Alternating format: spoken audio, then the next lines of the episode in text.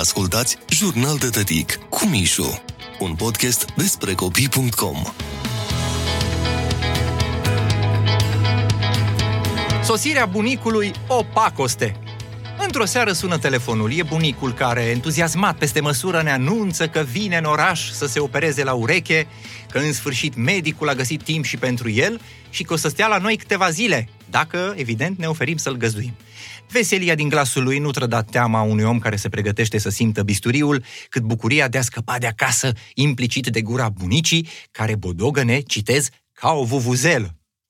Adormitul Maicii Domnului? E, ce vreau eu să spun cu asta? Aflați în cele ce urmează. Stabilim coordonatele. Bunicul urmează să vină cu trenul, iar eu urmează să merg cu mașina să-l iau de la gară.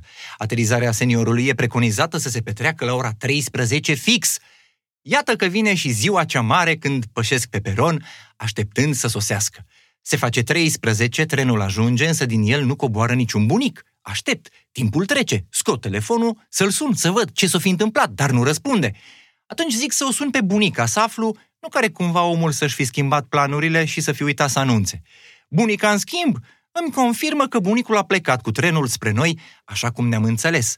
Trenul, între timp, pleacă din gară, îl sun din nou pe bunic, care de data asta răspunde însă cu vocea unui proaspăt trezit. Am adormit, bine că m-ai sunat, că altfel cine știe unde coboram. Zic, păi trenul a fost deja în gară. La care el pe un ton foarte cald și calm spune, no, nu-i bai, cobor la următoarea, că doar nu fi capătul pământului. Atenție, aterizează bunicul!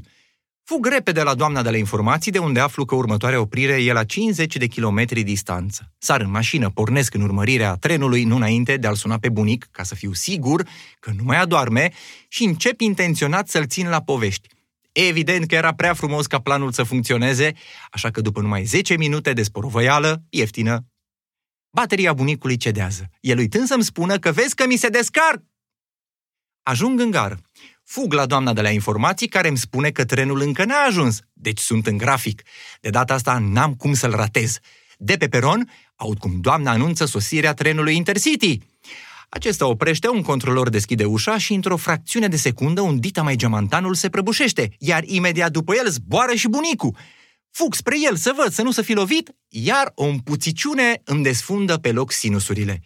Bunicul, slavă Domnului, n-a pățit nimic, nu însă același lucru pot să-l spun și despre borcanul cu varză murată, pe care la plecare bunica l-a pus în geamantan. Știți care e pluralul la sticlă? Dacă nu, atunci vă spun eu. Cioburi. Vedem pe peron o bancă liberă unde ne mutăm cu geamantanul pe care îl uh, deschidem să descoperim avarile. Chiloți, murați, pijama în oțet, nu vă spun, practic tot ce era în interiorul geamantanului era varză. De cioburi nici nu mai zic. Curățăm cât putem urmele catastrofei și urcăm în mașină să pornim spre casă. Tezaur folcloric în sufragerie. Ajungem în apartament, iar bunelului îi oferim camera de zi. Pregătim patul, punem așternuturi curate și îl învățăm cum să folosească telecomanda. El e fan muzică populară și cum nu aude tocmai bine, că doar de asta a și venit la oraș ca să se opereze, să-și îmbunătățească auzul, bubuie tot blocul la doine, hore și balade. Seara după cină ne retragem cu toții în camere, lăsându-l pe bunicul cu televizorul pornit la un volum relativ decent. În creierii nopții, când somnul e mai dulce și doarme tot cartierul, simt o mână pe mine, deschid ochii, privesc, e bunicul. Îl întreb ce face și de ce nu doarme.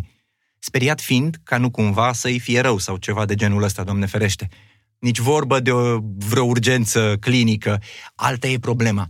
A văzut că dacă trimite SMS la nu știu ce număr, în următoarele 5 minute, la o undiță comandată primește gratuit o tigaie. Și uite așa, toată lumea o să fie mulțumită. El care e undiță nouă, iar bunica pentru tigaie. Îl sfătuie să se culce, că produsele alea nu-s de nicio treabă și mă întorc pe partea cealaltă spunându-i din nou noapte bună. Vezi să nu, pe ureche intră, pe alta iese. Evident, bunicul n-a ascultat sfatul și a comandat nu una, ci două undițe, ca să fie sigur că ajunge comanda. Au ajuns, evident, ambele comenzi.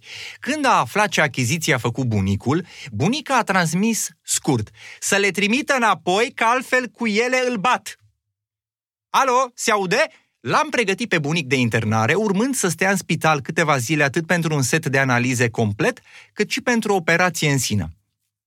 Precizez că deși am spălat pijamaua de trei ori și am folosit aproape 2 litri de balsam, mirosul de varză n-a ieșit complet din ea, astfel că medicul, de fiecare dată când intra în salon, primul lucru pe care îl rostea era Deschideți, vă rog, un geam! N-a fost nevoie de mult timp pentru ca bunicul să-și facă reputația cunoscută printre ceilalți pacienți, toți apelându-l cu domnul cu varza.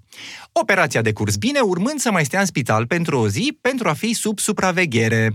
Domnul chirurg, când a venit prima oară să-l vadă după intervenție, bunicul a întrebat de la obraz cât îl costă toată distracția și cât trebuie să-i dea și anestezistului. Medicul, printre altele, doctor, profesor, conferențiar, director, manager de spital, bla bla bla, deci un cu toate alifiile, s-a uitat lung la el și a zis că e spital și nu spălătorie auto unde dai șpagă să ți-o curețe mai bine. Vizibil mirat că omul nu vrea șpagă, bunicul a plusat, citez, atunci, dacă nu vreți bani, poate vreți o undiță sau o tigaie. Ați ascultat Jurnal de Tătic cu Mișu, un podcast despre copii.com.